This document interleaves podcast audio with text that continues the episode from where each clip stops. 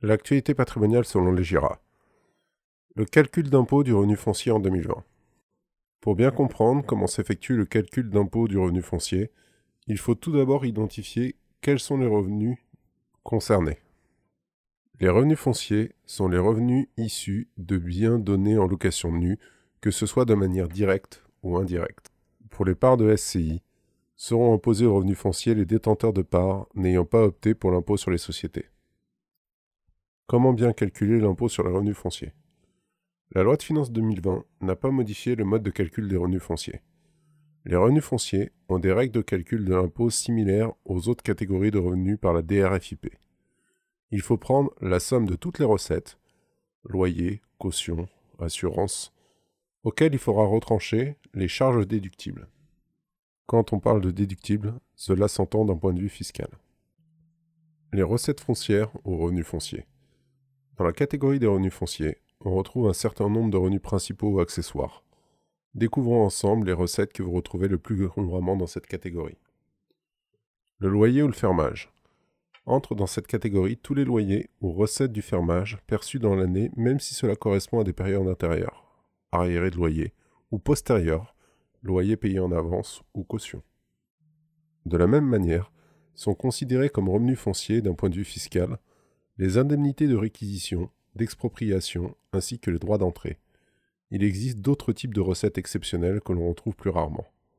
Si nous sommes face à un loyer qui est soumis à la TVA, le contribuable devra déclarer le loyer hors taxe. Les autres recettes brutes. Les revenus fonciers ne sont pas seulement composés de loyers et de fermage. On y retrouve dans cette catégorie principalement les revenus accessoires tirés de la location principale, notamment les loyers perçus dans le cadre de garantie de loyer, les subventions de l'ANA, la location de droits d'affichage, la location de panneaux ou emplacements publicitaires, la location de toit pour les antennes de téléphone portable, la concession de droits d'exploitation, les revenus accessoires des propriétés rurales, la cote-part des dépôts de garantie utilisés à la sortie des locataires. Ce n'est pas parce que des biens ne sont pas mis en location qu'ils perdent d'un point de vue fiscal leur valeur locative. Même si vous ne percevez pas de revenus de ces biens, vous devez en déclarer la valeur au titre des revenus fonciers. Il s'agira bien entendu d'une approximation. Les biens dont vous réservez la jouissance, comme par exemple votre habitation personnelle, ne sont pas concernés par cette obligation déclarative. Dans le principe général, les biens concernés sont les suivants. Les locaux commerciaux nus, même prêtés à des tiers, les étangs et cours d'eau, le droit de chasse, s'il n'est pas source de revenus, est exonéré. Les dépenses déductibles du calcul des revenus fonciers. Au sens des revenus fonciers, vous retrouvez la liste des charges déductibles à l'article 31 du Code général des impôts. Voici une liste non exhaustive. Frais d'administration et de gestion, indemnités et frais de relogement, travaux sous conditions de déductibilité, impôts, primes d'assurance, intérêts d'emprunt et frais financiers. Les règles sur le déficit foncier et son report sont quant à elles très spécifiques un excellent moyen pour les propriétaires bailleurs d'optimiser la gestion de leur parc locatif. La base imposable des revenus fonciers. En matière d'impôt sur les revenus fonciers, il existe plusieurs régimes applicables. Le régime microfoncier. C'est le régime applicable pour les contribuables ayant moins de 15 000 euros de recettes foncières. Le régime réel. C'est le régime applicable de plein droit pour les contribuables déclarant plus de 15 000 euros.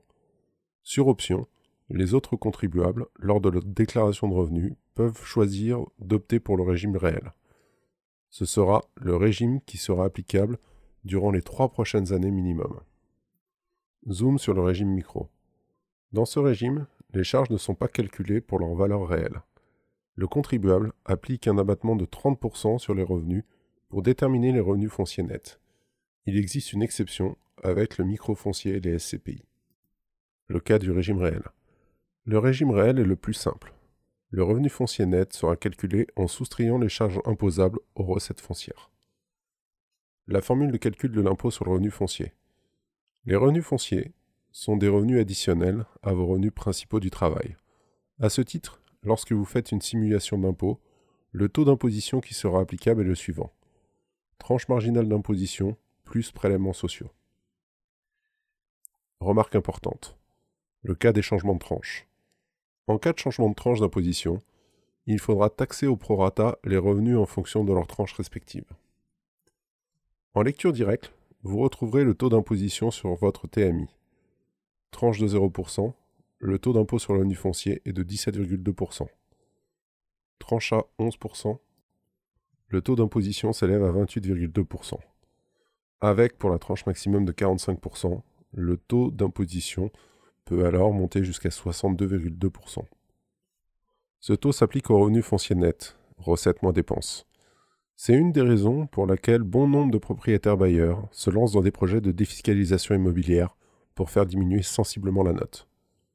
Afin d'imager quelque peu nos propos, nous vous proposons l'exemple suivant. Un couple marié ayant une TMI de 30% touche 12 400 euros de revenus fonciers nets. Leur imposition sur le revenu foncier sera la suivante. 12 400 euros que multiplie 47,2% le taux d'imposition sur le revenu foncier.